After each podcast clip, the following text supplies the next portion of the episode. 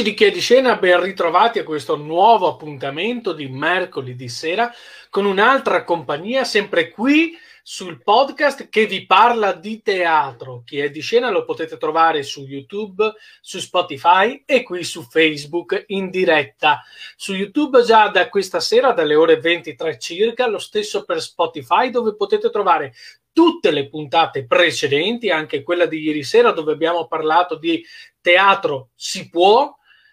Abbiamo analizzato il nuovo decreto sulla riapertura del teatro, l'ultimo decreto, quello di, di maggio 2021, in attesa del prossimo che eh, dovrebbe uscire tra pochi giorni e dovrebbe dichiararci eh, cosa potremo o non potremo fare a teatro se dovessimo mai entrare in zona bianca. Parliamo sempre con il condizionale perché eh, la cabina di regia del nostro governo deciderà il giorno 4 per quello che sarà poi il giorno 7 di giugno.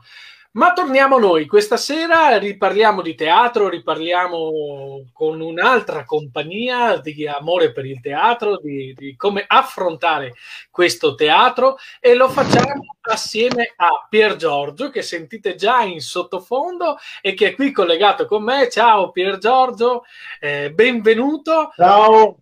Pier Giorgio, buonanotte, sono benvenuto e benvenuto.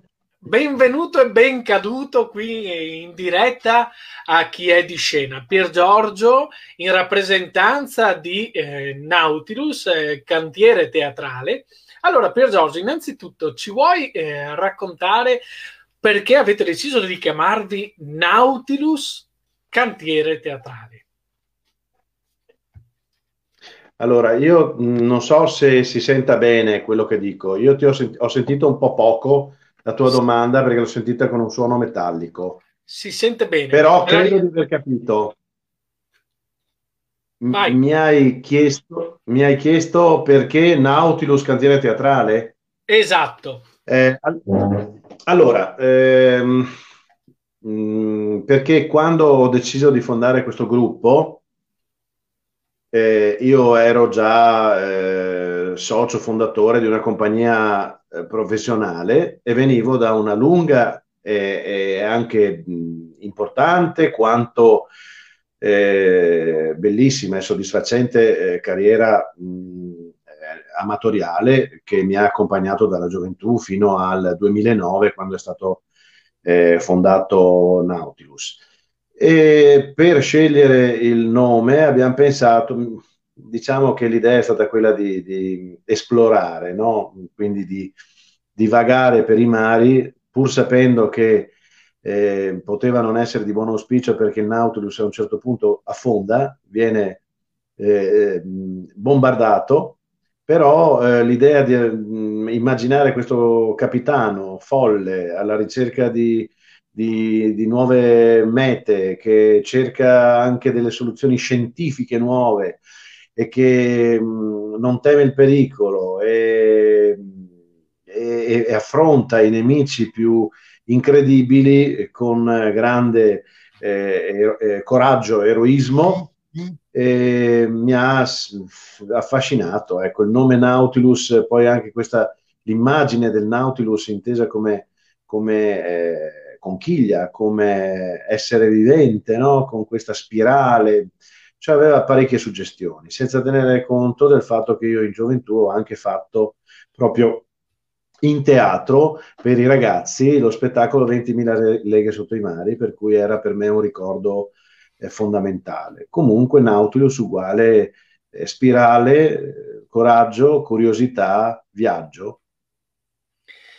Allora, Pier Giorgio, tu prendi nome appunto, innanzitutto ci dici da, da, questo romanzo che vede questo sottomarino immaginario di Verne che è su 20.000 leghe sotto i mari, ti senti un po' capitano Nemo uh, al timone di questo sottomarino? Eh, Daniele, scusa, non ti ho sentito, eh, ho sentito suoni metallici. Voi mi sentite? Noi ti, sentiamo benissimo, ti sentiamo benissimo, Giorgio. Allora, allora, chiedi, allora... Io, io, ti ho chiesto, eh, Giorgio, se eh, ti senti un po' come capitano Nemo alla guida di questo eh, grande sottomarino. No, no, assolutamente no. Eh, tutt'altro. Io, il capitano Nemo eh, lo ha fatto partire eh, e praticamente eh, si è già quasi ritirato dalla carriera eh, navale. Eh, io credo di averlo fatto, mh, di averlo varato questo Nautilus per dare spazio a tutta una serie di, di giovani attori, di attori che magari avevano finito un percorso eh, di formazione teatrale, quindi anche, anche se, se, vogliamo, seguiti anche dal sottoscritto, però eh, di affiancarli a persone con più esperienza in modo da, da permettere loro di fare l'esperienza più importante nel teatro per chi vuole avvicinarsi a questa passione, disciplina, gioco, chiamiamola come vogliamo, ma fargli fare un'esperienza eh, nel migliore dei modi, quindi mh, con la ripetizione, quindi cercando di replicare eh, la, la, la, diciamo loro, il loro debutto, replicare la loro prima replica, quindi e, soprattutto essere affiancati da persone con più esperienza che possono trasferire informazioni, tempi, ritmi, eh, conoscenza, mh, eh, spontaneità proprio durante la realizzazione di una replica. Non c'è nulla di più importante per imparare il teatro che eh, farlo. Quindi ho pensato che fosse il modo migliore per far crescere anche dei giovani. Il Nautilus ci racconti eh, prima, di, di, di, oltre ad essere questo sottomarino immaginario, è anche un mollusco, un, un essere eh, realmente vivente. Per chi non lo sapesse, è quella eh, famosa conchiglia che gira a spirale e che è mh, mm, la rappresentazione de, della sequenza di Fibonacci è un po' la rappresentazione anche della perfezione eh, in questa sequenza tu pensi uh, che mm, il teatro sia l'essenza della perfezione umana? No, eh, no, non lo credo. Non lo credo perché eh, avendo vissuto eh, in mezzo al teatro, dentro eh, i meccanismi teatrali e fra gente di teatro, so perfettamente che non è così. Cioè, eh, il teatro è un mezzo, eh, è un mezzo perfettibile per raggiungere una miglior coscienza di quello che noi siamo, di come possiamo comunicare, di come possiamo lavorare in gruppo, insieme ad altre persone, di come si possono avere dei progetti condivisi eh, di alto profilo, perché hanno un profilo di tipo non solo comunicativo, ma anche, se vogliamo, culturale, anzi obbligo- obbligatoriamente culturale, letterario, eh, eh, musicale, ehm, visivo, eh, pittorico. Ecco. Quindi n- non, è eh, un, eh, non è perfetto il teatro, è una cosa che ti aiuta a vincere la tua imperfezione attraverso alcuni alcuni strumenti che impari a usare meglio ed è sempre perfettibile. Non si finisce mai di imparare a fare teatro, mai. Uno potrebbe continuare per tre vite a, a, a fare, a studiare, a imparare a, a, vedere teatro e non avrebbe mai finito di eh, crescere. E quindi credo che non, non sia assolutamente una, una, cosa perfetta. Anzi, il teatro, così come mette in evidenza le tue migliori doti, a volte può anche mettere in evidenza i tuoi peggiori difetti. E sono i difetti tipici dell'essere umano, che sono quelli legati un po' alla, all'eccessivo ego, all'individualità, all'esibizionismo. Noi cerchiamo sempre di intervistare più compagnie possibili, però ci, ci viene difficile incontrare una compagnia o qualcuno che faccia parte di una compagnia che mm, ha vissuto sia il mondo mm-hmm. del professionismo che quello dell'amatorialità. Quali sono le differenze per Giorgio che tu hai riscontrato in uno tra, tra, uno e l'altro, tra questi due mondi che possono sembrare agli estremi del teatro, ma che molte volte si incrociano, trovano un percorso uguale per poi distinguersi e poi ritornare uguali. Eh, è un po' difficile perché la differenza principale è soprattutto l'approccio, eh, sia l'approccio mh, di strutturazione della tua vita rispetto al teatro e anche mentale. Cioè, nel momento in cui decidi di farlo come professione, devi dedicarti completamente al teatro e non hai eh, né scusanti né possibilità di uscire da questa eh, focalizzazione, da questa dedizione totale. Quindi io credo che sia proprio un, la differenza è l'approccio e poi la necessità anche di mettersi in gioco sempre eh, crescendo il più possibile per poter essere eh, competitivo. In fondo è una professione, se vogliamo, come un'altra, dove abbiamo dei concorrenti, dove abbiamo eh, un mercato da seguire, dove abbiamo eh, un filone anche che è una poetica eh, che è la nostra, che è quella da rispettare per non tradirci e tradire chi ci viene a vedere. E, e quindi è una dedizione proprio a, a 360 gradi quello di chi, chi, lo fa per professionismo. E poi bisogna inserirsi in un ambiente che è fatto anche di molta, molta, molta, molta burocrazia. Non, che non si creda che fare teatro professionale voglia dire essere felici, beati, eh, immersi nella creatività, nella fantasia e nel, nel gioco del teatro. È un ambiente, come tutti gli ambienti lavorativi, eh, complesso, eh, difficile, eh, intricato, fatto di tante tante carte, di tante tante relazioni e, e a volte sì, anche di una Ecco, mi permetto di dire che è difficile arrivare a concepire questo lavoro come un lavoro eh, aziendale, eh, o perlomeno eh, un lavoro strutturato come può essere strutturato una qualsiasi azienda. C'è sempre una forte, fortissima componente eh, assistenzialistica, cioè nel fare eh, teatro professionale bisogna essere anche capaci di farlo vedere, farlo capire a chi può sostenerti in qualche modo, e in questo caso le istituzioni.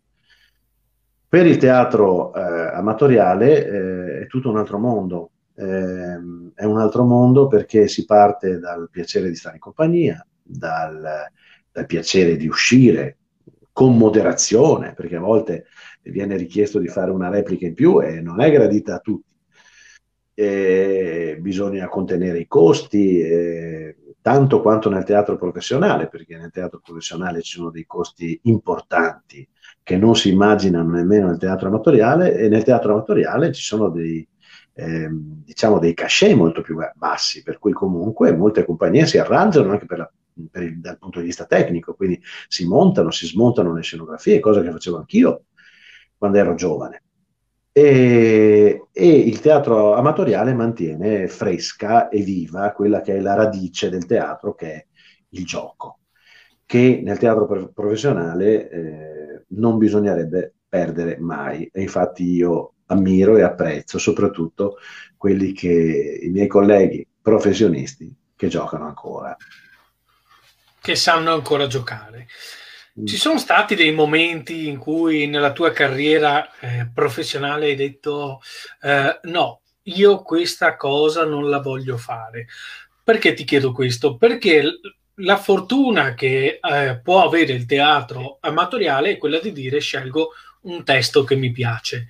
Eh, delle volte invece nel teatro professionistico eh, questa cosa non si può, si accettano dei ruoli che ci vengono imposti, quindi ehm, qualcosa che può andare anche contro la nostra volontà, so, perché alla fine comunque è un lavoro e, e come ogni lavoro ci sono anche delle spese da dover affrontare e bisogna guadagnarci sopra, insomma è, è inutile negarlo. Eh, ci sono stati dei momenti in cui hai detto no, io questa cosa assolutamente non la voglio fare? Eh, sì, allora eh, diciamo una cosa che mh, mm, ci sono stati dei momenti, sì. Eh, nel teatro professionale è vero, ci sono delle leggi di mercato per cui bisogna un pochino seguire i vari mercati, perché sono vari mercati. C'è il mercato dal teatro ragazzi al teatro contemporaneo, alla narrazione, al teatro popolare, alla commedia dell'arte, ci sono tantissimi mercati, filoni. Chiaro che c'è sempre una componente importante che è quella di capire qual è il tuo filone, qual è il, il, tuo, il tuo mercato però ehm, a un certo momento la, eh, ti puoi anche mh, costruire un'identità in modo da seguire uno dei vari mercati, per cui un'identità che può essere il più possibile legata a quella che è la tua identità.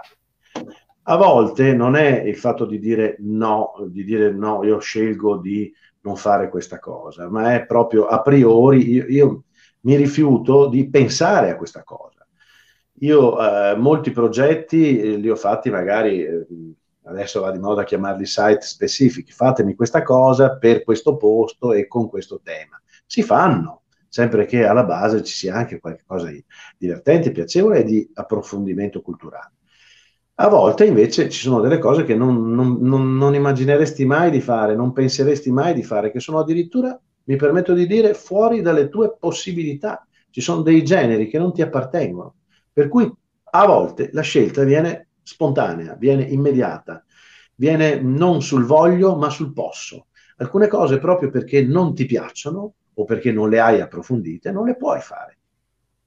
Mentre invece nel teatro amatoriale, e questa è una cosa che eh, rimpiango molto del teatro amatoriale, a volte ti puoi permettere di fare qualche cosa solo per il gusto di farlo. E questa cosa è una cosa che io devo dire che non ho perso con gli anni. Non faccio più esperimenti, non faccio più tentativi, non cerco più di lavorare in generi che non conosco, se non con gli allievi. Con gli allievi io faccio le mie esplorazioni di genere, di linguaggio, di messa in scena, perché con gli allievi non ho l'obiettivo di neanche di replicare, posso benissimo farlo una volta sola godere di quel momento, godere del percorso, perché insieme abbiamo fatto un percorso importante che ti lascia delle cose bellissime dentro, però non hai l'obbligo di, eh, di vendere, di replicare, di rifarlo. Ecco, a volte con i corsi di teatro io eh, ho potuto rifare quello che facevo da giovanissimo quando con la compagnia amatoriale facevo delle cose al tempo strane, al tempo un po' ricercate, al tempo un pochino difficili, come si diceva, però al tempo c'era qualcuno anche che te le distribuiva.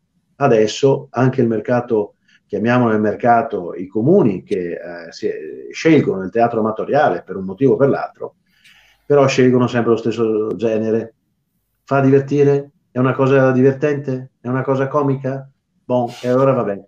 Se no, una volta vi dico, io, negli anni 80 c'era un mercato amatoriale che era anche dedicato ai grandi autori, alle, agli autori contemporanei, autori del Novecento che mi sono sempre piaciuti e per le proposte assolutamente alternative, che ora non c'è quasi più. È un argomento che abbiamo s- sempre trattato qui a chi è di scena, quello di, di dire eh, delle volte siamo costretti a seguire un filone eh, che ci viene un po' richiesto, quindi eh, comunque anche nel teatro amatoriale dobbiamo vendere perché eh, i soldi che, che, mettiamo sono soldi per quanto inferiori a quelli de, dei professionisti sono comunque dei soldi e delle spese importanti da affrontare da amatori e quindi bisogna rientrare con queste spese. E il gioco d'azzardo su, sullo spettacolo o il testo che si decide di portare in scena è sempre sul filo del rasoio si cerca sempre se non il compromesso, la strada più facile per poter fare più repliche possibili. questo per poter portare a casa giustamente anche la, la, la, l'introito che serve poi per replicare il prossimo spettacolo, perché sono soldi che eh, si deve autofinanziare questo, questo nostro, questa nostra passione. Pier Giorgio, interessante eh, nel nome eh, Nautilus aggiungi anche cantiere teatrale, perché il teatro è un cantiere o le persone entrano in un cantiere e vengono formate tanto quanto quello che, che faranno poi sul palcoscenico? Tutte e due le cose. Eh, il teatro è un cantiere perché comunque eh, è un, un, un luogo dove praticamente si cerca di favorire lo sviluppo della creatività e dove intervengono anche diversi saperi che possono non essere solo quelli teatrali, ma anche eh, ci può essere qualcuno che magari ha un po' di competenze di architettura, disegno, di musica, di... per cui ognuno praticamente eh, in questo lavorio generale ci mette qualcosa di suo, della sua esperienza precedente, di danza, di, oppure anche dei, dei, saperi legati al filone che si sceglie, se scegliamo di fare un testo su un particolare tema, che può essere anche storico, uno può anche essere esperto di quel tema. Quindi è comunque un cantiere dove tante però persone mettono in moto eh, il loro vissuto. Nel, quel, nella fattispecie, quello che dicevi tu, cioè di dire è un cantiere anche di persone che vengono formate, assolutamente sì perché comunque la, l'arte di miscelare varie, i vari saperi, le varie poetiche, le varie conoscenze è, è, è un'arte che spetta soprattutto a chi ha una grande esperienza nell'ambito teatrale e che sa trasferirla a persone che magari o sono più giovani o che hanno fatto tutt'altro fino a quel momento. Quindi io sento eh, molto forte in me il dovere di eh, trasmettere, trasferire, far capire cos'è il, la rappresentazione teatrale in tutte le sue forme e in tutte le sue sfaccettature e soprattutto di trasferire quella che è la passione per il teatro, che vuol dire anche andarlo a vedere, anche andarlo a leggere, anche andarlo a studiare. Quindi credo che sia entrambe le cose. È un cantiere di lavoro ed è un cantiere di persone è anche un cantiere di, ehm, di dare e avere. Nel teatro, eh, soprattutto eh, quando si fanno corsi di formazione, è vero che c'è un docente, è vero che ci sono degli allievi, però ad ogni corso, ad ogni workshop, anche il docente è eh, in, contemporaneamente allievo perché riesce a ricevere da, da, da chi sta arrivando anche involontariamente eh, qualcosa, delle, delle, nozioni nuove. Ti è capitato, Pier Giorgio, di eh, trovarti, di stupirti sempre, ogni volta o quasi ogni volta quando ti ritrovi ad insegnare qualcosa? Certo, certo, eh, perché eh, eh, dipende dall'approccio che uno ha nei confronti del teatro. Io posso insegnare la tecnica, ma nello stesso tempo devo insegnare la spontaneità, la credibilità e per insegnare la credibilità devo fare in modo che le persone siano più vicine al personaggio eh, eh, per, per, quello che è la, la, la, loro caratteristica eh, reale, eh, sia fisica che psicologica abbiamo tanti maestri che hanno detto tutto e il contrario di tutto su eh, fino a che punto deve esserci o non esserci l'immedesimazione, ma la verosimiglianza per me è una legge fondamentale del teatro. Per quanto uno possa recitare deve essere verosimile e credibile. Quindi la prima cosa che io faccio come, eh, come insegnante è quella di entrare in contatto eh, anche profondo con eh, l'essere, la, l'essere, umano, con la, mh, mm, diciamo la, la, le caratteristiche della persona che ho davanti. Cerco di capirla, cerco di eh, conoscerla, cerco di ascoltarla e da quello che si può ascoltare da un essere umano, anche se poi non si traduce in uh, un esito, un risultato eh, o un'attitudine teatrale, eh, anche solo la conoscenza di un essere umano che attraverso il teatro conosci molto più profondamente, anche quello è un insegnamento. C'è stato un momento in cui tu, durante una lezione, durante un, un laboratorio, hai detto, cavoli, eh, questa cosa qui eh, non l'avevo mai sentita mia, eh, ci provo, proverò a fare anch'io questa cosa qui. Quindi un suggerimento che ti arriva e ti è arrivato da, da qualche tuo allievo. Eh, sì, sì. Nel momento in cui eh, noi consideriamo gli allievi come delle marionette nelle nostre mani per poterle plasmare come vogliamo, abbiamo fatto più, il più grande er- errore di questo mondo. Il docente migliore è quello che, che quasi non si, non si, vede quello che sta facendo, ma che sta semplicemente stimolando le, gli allievi a dare il meglio di sé. Quando uno si sente libero di dare il meglio di sé e soprattutto di dare quello che non è abituato a dare, cioè scoprire delle nuove chiavi di comunicazione, nuove chiavi di espressione, e quindi l'allievo viene fuori con delle, anche con delle invenzioni estemporanee che possono rivelarsi come delle botte di intuito, dei piccoli colpi di genio. Ecco, nel momento in cui tu credi, crei il terreno fertile per questo modo di, di, di lavorare, non in cui si subisce il maestro, ma in cui lo si segue in un percorso con una certa libertà, vengono fuori delle cose meravigliose.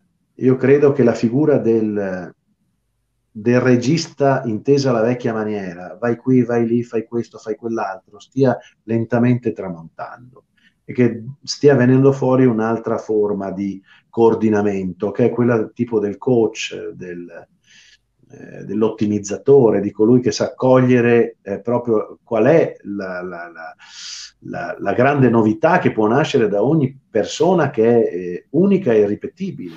Se noi avessimo uno spettacolo eh, con, eh, non so, un Otello di Shakespeare fatto allo stesso modo da attori diversi, sarebbe una palla mortale. Per fortuna siamo tutti diversi e per fortuna che un regista può saper cogliere questa diversità e quindi dare varie interpretazioni, non solo personali, ma anche legate all'interpretazione, grazie alla diversità degli attori che ha, alle loro caratteristiche e anche alla loro creatività, alla loro fantasia. Quindi che suggerimento tu daresti ad un regista vecchio stampo, quindi come dicevi tu, un regista un po' um, burattinaio, colui che prende i suoi attori e eh, da, l'attore non può fare nemmeno un movimento se non è autorizzato dal regista. Eh, cosa suggeriresti, cosa gli diresti di fare per potersi ehm, adeguare ai tempi registici e di teatro moderni, quindi dove ogni produzione deve trarre il massimo dai suoi componenti? Ascolta, ascolta e osserva bene, ascolta. Io direi che l'ascolto è fondamentale e soprattutto metti l'attore nella condizione di non sentirsi legato, ma di sentirsi libero, perché è solo nella, nella libertà che veramente nasce, nasce eh, si sviluppa e matura la creatività. Io credo che un attore costretto non darà mai niente di, di nuovo, potrà ripetere una formula anche magari benissimo, con la giusta impostazione vocale, movimenti perfetti, eh, però sempre secondo un cliché più o meno eh, valido, più o meno eh, credibile, più o meno professionale, però sempre un cliché. Io credo in una, in una maggiore libertà da dare alle persone che lavorano con. Poi, una volta che hai capito fino a che punto eh, le persone si sbilanciano e sono generose e ti donano, a quel punto sta a te, sta a un coordinatore, a un regista, mettere insieme le cose nel migliore dei modi, in modo che non ci siano delle, delle incongruenze, delle sfasature, degli errori grossolani, insomma, ecco. E questo l'esperienza, eh, l'esperienza dà tantissimo in, questo, dopo tanti anni di teatro uno capisce cosa funziona, cosa non funziona, cosa è il ritmo giusto, cosa è sfasato, quando nel palco c'è uno sbilanciamento anche di masse, eh, quando le scenografie servono quando sono superflue, quando l'attore si sta muovendo in modo goffo e eh, devi aiutarlo a essere un pochino più armonico, ci sono tutta una serie di cose che la, il regista può fare, ma non togliere la libertà, legare eh, l'attore e meno che meno fargli vedere troppo spesso come dovrebbe fare secondo il tuo canone interpretativo, perché sennò l'effetto pappagallo genera mostri. Genera mostri. Allora, Pier Giorgio, eh, il teatro per eh, Nautilus Cantiere Teatrale non è soltanto uh, scuola, non è soltanto laboratorio, è anche produzioni, giusto? Sì. Sì. Quali sono state le produzioni che hanno visto la luce con la firma di Nautilus Cantiere Teatrale? Oddio, faccio un po' fatica a ripercorrerle tutte, anche perché non me le ricordo tutte, anche perché non le ho seguite tutte io. E, ehm, ti posso citare quelle che mi, sono, mi stanno più a cuore, tipo il, il primo lavoro che è sinceramente Bugiardi di Alan Eichborn. Eh, ti posso citare Nodo alla gola di Patrick Hamilton. Eh, abbiamo un, eh, il grande esempio del film di Hitchcock. Eh, è stato un lavoro che mi è piaciuto fare tantissimo perché eh, così come il film di Hitchcock era ambientato tutto in una, una, poche stanze e con un, eh, un, un, una serie di piani sequenza che sembravano un unico piano sequenza legati da, da degli, diciamo degli, eh, degli attacchi mh, di pellicola quasi invisibili. E così mi è piaciuto fare, questo, questo, fare questo esperimento di unità di spazio e di tempo. Poi mh, mi ricordo Dora, un caso di isteria, eh, un testo eh, sudamericano mh, mm, assolutamente mai rappresentato in Italia. Mi ricordo eh, prima pagina di Neil Simon, un altro lavoro bellissimo, un sacco di, di, di persone, un sacco di giovani, un sacco di ragazzi. E, e poi via di seguito ehm, eh, due lavori ambientati in un condominio delle farse condominiali. Ecco. Poi più avanti, il, quello che mi sta più a cuore in assoluto eh, e in cui avevo messo tutta quella mia voglia giovanile di dire qualcosa di nuovo, è stato il Giglio Nero, che toccava il tema eh, caro al cinema dei bambini cattivi, dei bambini crudeli, però probabilmente era troppo, come dire, scomodo, e non ha avuto... difficile. Eh, troppo scomodo più che difficile, era proprio scomodo. Era un tema, mm, un tema difficile e quindi mm, abbiamo fatto pochissime repliche, però è un lavoro bellissimo anche perché per la prima volta ho portato in scena una, una ragazzina, una bambina, dal nulla, praticamente presa e portata in scena attraverso una serie di, di, di prove e di esercizi, di dinamiche fatte con lei in modo assolutamente esemplare. Mi è piaciuto, mi è piaciuto fare quel lavoro, è stata una sfida. Ecco, poi ultimamente eh, altre cose in dialetto veneto, Copa alla Veccia, ha fatto tantissime repliche ed è un testo divertentissimo. Mm, eh, e una delle ultime cose, per esempio il Libertino, il Libertino in cui ho messo insieme proprio eh, quasi tutti, con tre, son, sostegn- tre, persone che sostengono il gruppo e che hanno più esperienza, quasi tutti allievi. Eh, sono tanti, per cui sarà difficile replicarlo a brevissimo, perché sono tantissimi in scena, però è, un, è il Libertino di, di Aldo De Benedetti, in una versione leggermente rivista, come un po' tutte le cose che piace fare a me, cioè mettere un piccolo ritocchino al testo per renderlo magari più attuale. Ecco, ci sono tante cose che mi sono rimaste nel cuore, poi adesso me ne dimentico sicuramente, non, non, questi sono quelli che mi sono rimasti più dentro. Allora, due domande Pier Giorgio. La prima, un testo che è nel tuo cuore, ma non è nelle tue produzioni come Nautilus, che vorresti, quel sogno nel cassetto, insomma, che vorresti portare sul palcoscenico? Questa è la prima domanda. Alla fine della, della risposta ti farò la seconda. È un po' un problema, eh? perché sono tantissimi, sono tantissimi.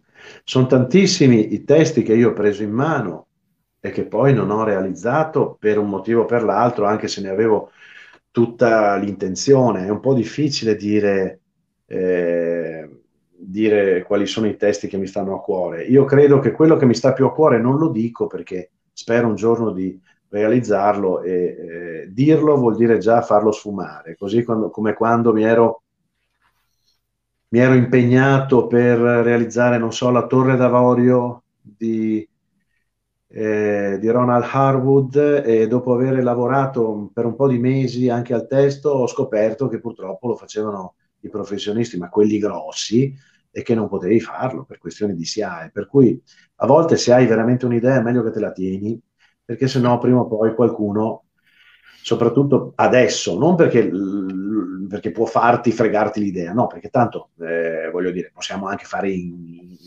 10 eh, lo stesso testo, non è importante, eh, ognuno lo fa a suo modo e ognuno lo farà bene a suo modo. Il problema è per i diritti d'autore, perché se qualcuno, qualche compagnia professionale eh, si cattura i diritti d'autore, una compagnia anche amatoriale, per non parlare di quelle professionali che proprio hanno il veto totale, anche amatoriale potrebbe avere delle difficoltà a replicare. Vi, ti dico solo qualche testo che ho abbozzato e non sono riuscito a finire. Eh, My Fair Lady, Pigmalione di Bernard Shaw, eh, La Serra di Harold Pinter, Il Mercante di Venezia di Shakespeare, tutti testi che avevo iniziato che poi eh, ho lasciato perdere e che non ho ripreso neanche con gli allievi, perché alcuni testi che avevo abbozzato, tipo, non so, eh, Vita a scadenza di Elia Scanetti, poi ho avuto anche il piacere di riprenderli con gli allievi.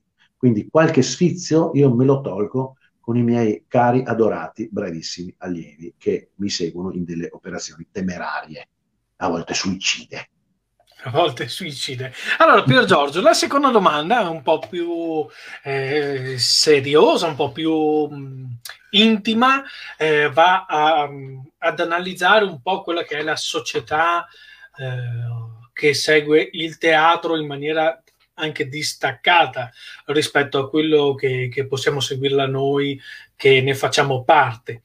Ed è questa, Prima eh, citavi una tua produzione molto difficile da eh, scomoda, molto scomoda, eh, il Giglio Nero. Perché alcuni testi sono facili da, da interpretare, nel senso c'è la voglia di farlo, c'è la, la capacità, lo si mette in scena, ma poi alla fine chi eh, ci deve autorizzare a metterlo sul palcoscenico non si fida di parlare di alcuni argomenti? Perché stiamo parlando, restiamo nell'ambito del teatro amatoriale. Sì. Eh, ti, ti, dico che eh, perché mh, mentre una volta era il compito, compito del teatro amatoriale fare questi tentativi, Addirittura qualcuno si scriveva anche i testi eh, nell'ambito proprio de, de, de, di chi lo faceva per passione, si scriveva i testi a seconda dei suoi umori, delle sue conoscenze, delle sue fissazioni, ossessioni.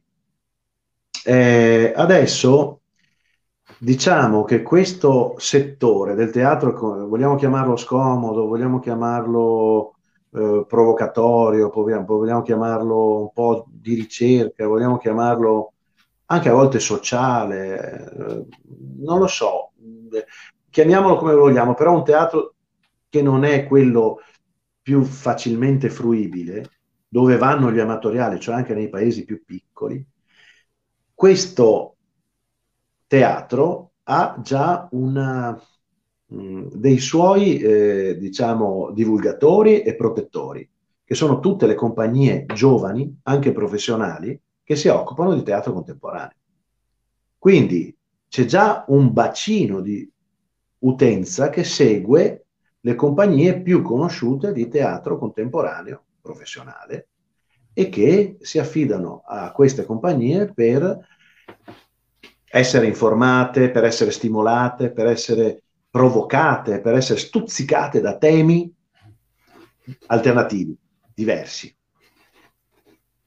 Agli amatoriali è più difficile trovare il pubblico che va proprio per vedere quel tipo di spettacolo. Quel tipo di spettacolo è ormai difficilmente affidato agli amatoriali. Ci si fida piuttosto di un, eh, magari di un testo contemporaneo fatto dagli amatoriali o di un classico fatto dagli amatoriali. Ma un testo provoca- provocatorio è un testo con una certa valenza sociale, eh, ha, già un, ha già dei suoi pensatori ed esecutori che rientrano nel giovane teatro professionistico. Quindi diciamo che eh, eh, le autorità che poi ci, ci fanno lavorare eh, dicono ok, se questo tema me lo tratta qualcuno di conosciuto, bene, perfetto. Se invece è qualcuno che eh, non conosco, no. Ma secondo te è perché se è un nome eh, conosciuto che tratta un tema può portare sicuramente persone a teatro anche se il tema è scottante, tra virgolette, o, o, e quindi si tratta soltanto di, di parlare alla fine di, di, di soldi, di, guadagno, oppure ehm, cosa? No, ehm, non parlavo solo di, per, attori conosciuti, eh? perché è chiaro che eh, vabbè, ci sono eh, dei testi che so, vengono affrontati anche dai cosiddetti attori di nome che vengono portati nelle, nelle rassegne cosiddette di, di, eh, di, di, teatro da abbonamento, no? quelle che consideriamo le rassegne primarie. Eh, un esempio è anche il padre di Zeller che è stato fatto da, eh, da poco e che poi è stato messo anche, è stato tra, tra, trasportato al cinema eh, in modo eh, egregio. Haber lo ha fatto in teatro. E ci sono altri testi, eh, per esempio Thomas Bernard, cioè è stato fatto più volte da, da, eh, da Sturno eh, e da Mauri. È chiaro che ci sono dei nomi, ormai i nomi di teatro, quelli solo di teatro, stanno un po' sparendo. Sono, a volte sono i nomi televisivi che a volte portano anche avanti queste, questi esperimenti di teatro contemporaneo, non moderno, contemporaneo. Ma quello che dicevo io è che non è proprio il nome, è proprio una categoria. Il teatro amatoriale non può ignorare che esistono delle piccole compagnie giovani che stanno tentando, sforzandosi di fare questo per lavoro e quindi si sono specializzate e, stanno, e fanno anche delle ricerche importanti che richiedono tempo, sforzi, eh, viaggi, ehm, ore in biblioteca per trattare argomenti che sono quelli di cui abbiamo parlato prima. Ed è questo il settore dove eh, praticamente in questo momento eh, si colloca, eh, si, si, risiede, a volte un pochino viene cullato quel tipo di teatro.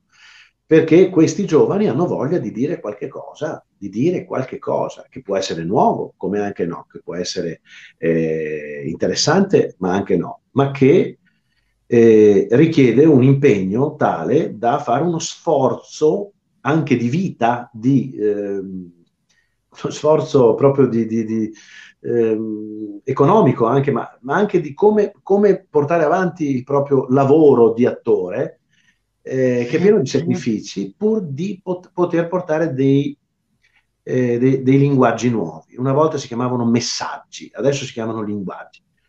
Però c'è questo teatro.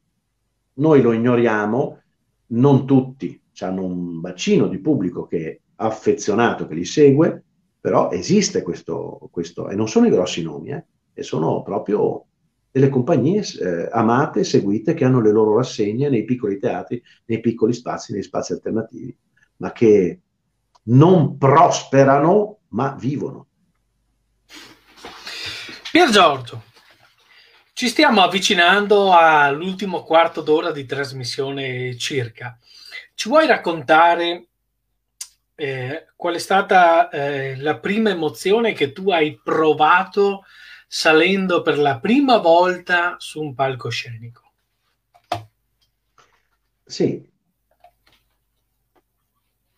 ricordo bene, fu al teatrino di Bertesina, credo eh, nel 1980, 81, 81, forse 81, ed era uno spettacolo di Renato Stanisci, che è mancato da poco. Io ho cominciato con lui a salire sul palco. Prima avevo iniziato con dei corsi con un altro grande del teatro di Vicentino, che poi è morto proprio anche lui nell'81-82, ai primi anni 80, che era Otello Cazzoli.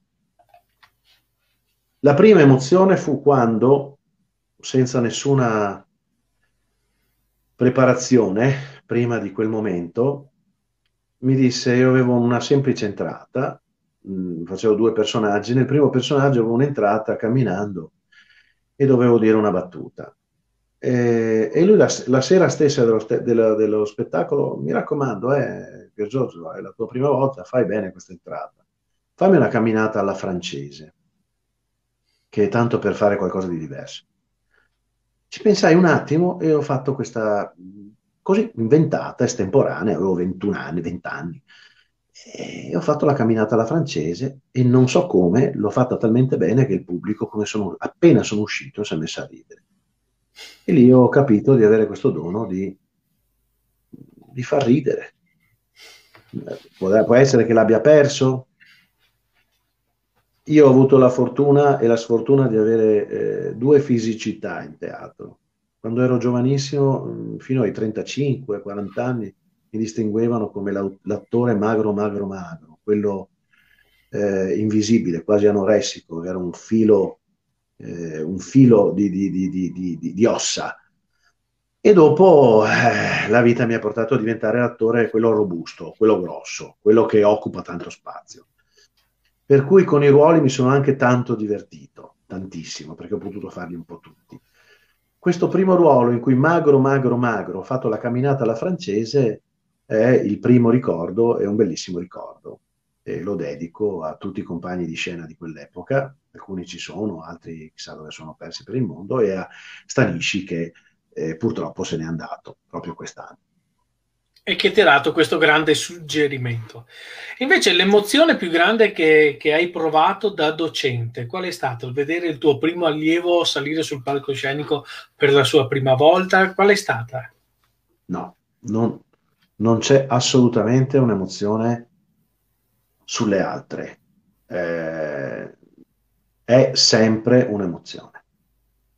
È una cosa che mi emoziona sempre. Quando vedo una persona che a un certo punto si svela, mostra quello che era sepolto sotto la cenere o sotto troppi anni di, di, di autocensura, quando vedo quella cosa che viene fuori, quella, quella brace che, che, che, comincia a far vedere il suo scintillio, ogni volta per me è una gioia infinita.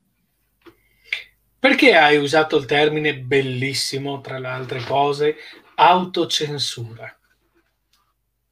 Ma perché è un problema enorme.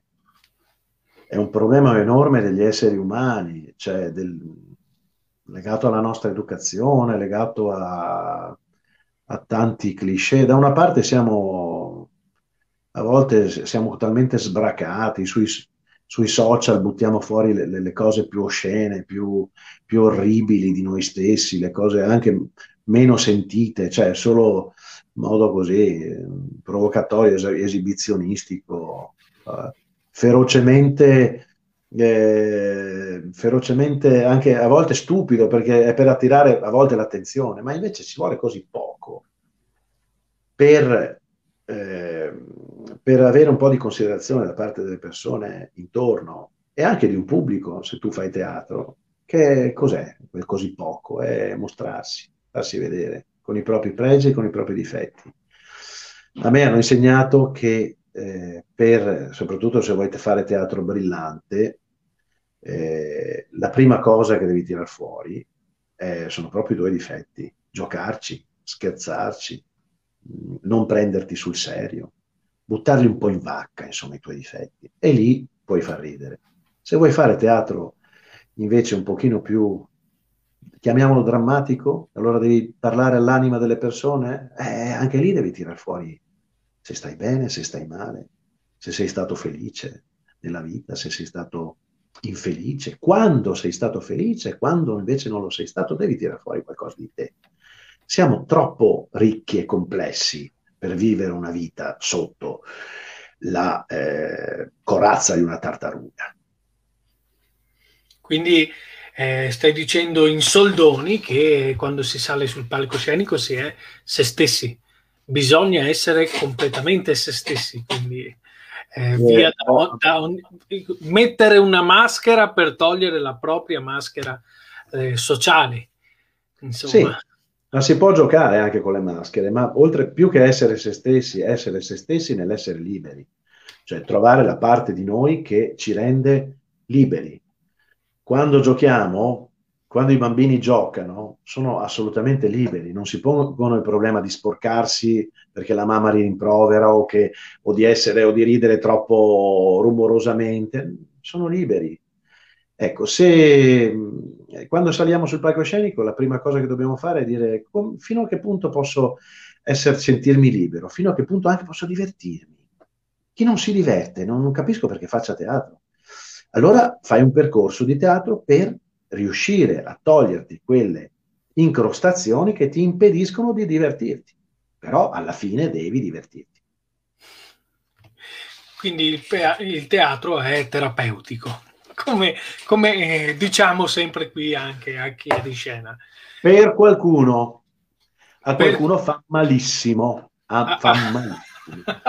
a qualcuno alimenta troppo l'ego.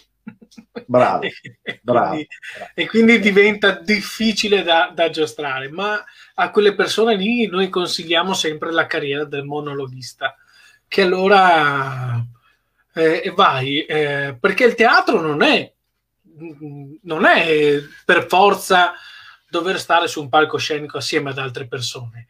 C'è chi sul palcoscenico ci sta bene benissimo da solo, perché riesce a gestire le, il palcoscenico da solo.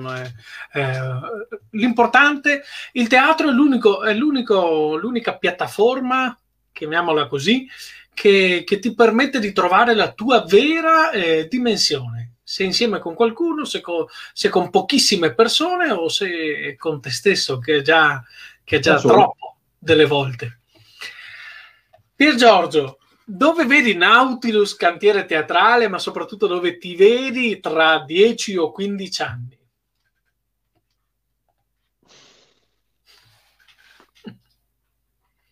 Guarda, posso non rispondere a questa domanda? No. allora, vorrei far rispondere qualcuno più giovane di me.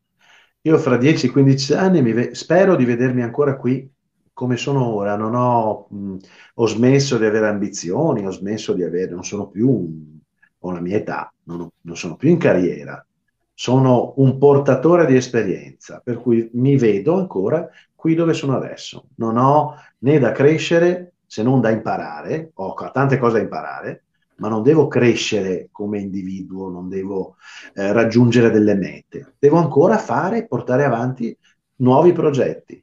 Il mio cassetto probabilmente finirà la mia vita e sarà ancora pieno, ma spero di portare avanti qualche altro copioncino, di portarlo fuori dal cassetto e di, scena, di poterlo mettere in scena con eh, qualche anche giovane eh, amatoriale del Nautilus.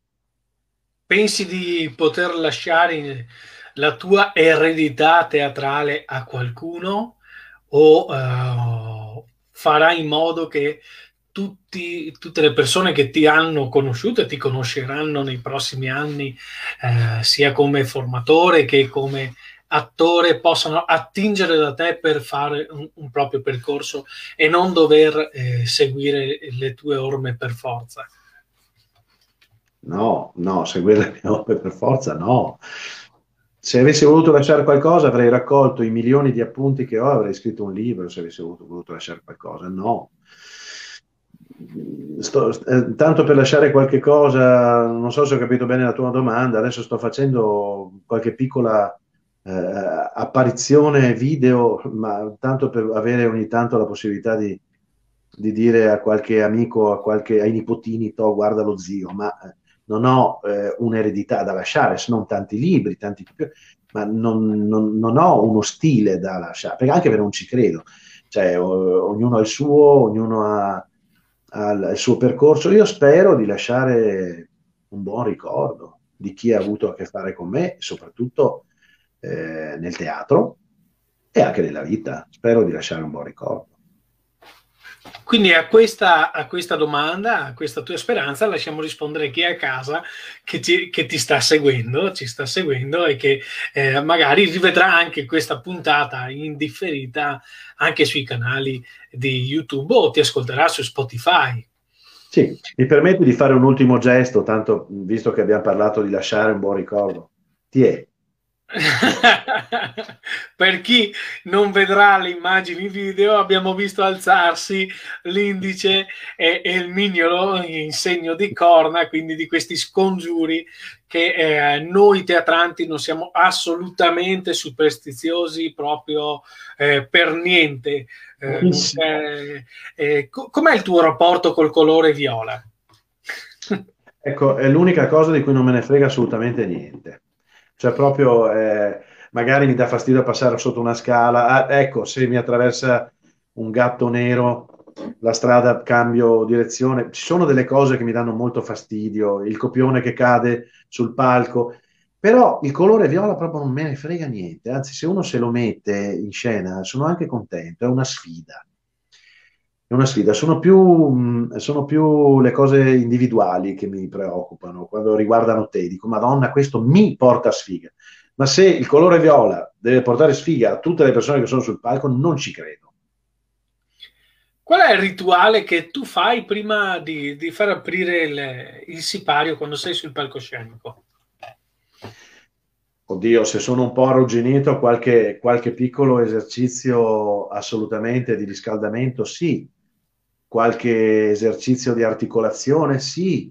Eh, qualche vocalizzo? Sì. Se invece vengo da, già da qualche spettacolo per cui sono già un, un po' caldo mh, mm, dai giorni precedenti, cerco di farmi una bella e sana risata. Una bella e sana risata. Pier Giorgio, eh, per chi volesse saperne di più di Nautilus eh, Cantiere Teatrale, come può fare? Dove vi può contattare? Dove può contattarti? Allora, eh, fa, beh, può trovarmi tranquillamente su Facebook eh, con il mio nome, trova anche, eh, c'è un sito di Nautilus Cantiere Teatrale, e può benissimo eh, trovare i nostri recapiti lì e può contattare me, Gigliola Zoroni, che è la presidente, Daniele Berardi, che è il responsabile organizzativo e vicepresidente. Cioè, ci sono parecchie persone che fanno riferimento alla, a questa compagnia. E, e se no, rivolgersi alla FITA. E quindi passare tramite anche associazione. Eh, Pier Giorgio, siamo arrivati all'ora, come ti avevo eh, promesso quando ci siamo sentiti, eh, ti avevo dichiarato che per un'ora saresti stato a mia completa disposizione. E io ti ringrazio per averci portato la tua esperienza. Eh, ringrazio anche chi ti ha seguito, Daniele Brardi, che so, eh, che so essere collegato perché l'ho visto tra i collegati, eh, che doveva essere anche lui qui in trasmissione, però probabilmente non è riuscito a, a raggiungerci in, in, tempo, però io vi aspetto più avanti per eh, parlare ancora di Nautilus, magari tra qualche settimana quando abbiamo delle certezze su quello che, che sarà la nostra sorte eh, da teatranti in questo periodo un po' nebuloso, confuso, difficile, ma che stiamo affrontando con tanto, tanto, tanto sorriso e tanta volontà. Grazie per Giorgio per essere stato mio ospite, ti chiedo di rimanere dietro le quinte eh, di aspettare un attimino il tempo che io vado a salutare chi ha seguito questa puntata, chi ha seguito Nautilus Cantiere Teatrale questa sera qui a Chi è di Scena. Vi ricordo che Chi è di Scena, il podcast che vi parla di teatro, lo potete trovare anche su YouTube e su Spotify, dove troverete già da questa sera, dalle 23 circa, questa puntata, la puntata con Nautilus Cantiere Teatrale e troverete tutte le puntate della, di, di, questa stagione che eh, si sta avvicinando alla fine, ne avremo ancora per, per, circa due mesi, arriveremo fino, fino, a luglio inoltrato con le puntate, con la quarta stagione di Chi è di scena, per poi riprendere con una quinta e con nuove eh, novità e nuove compagnie. Io vi ringrazio per la, l'ascolto, vi ringrazio per essere stati qui con noi, per i saluti che sono arrivati e che eh, Pier Giorgio potrà poi rivedersi eh, a tergo del video sulla pagina pagina di Chi di Scena. Io vi ricordo di rimanere collegati, di mettere un mi piace, di iscrivervi ai nostri canali e eh, vi dico come ogni fine puntata, io non vi chiedo di amare il teatro come lo facciamo noi, ma continuate ad amarlo come sapete farlo voi. Da Daniele Pastori è tutto, buonanotte e arrivederci.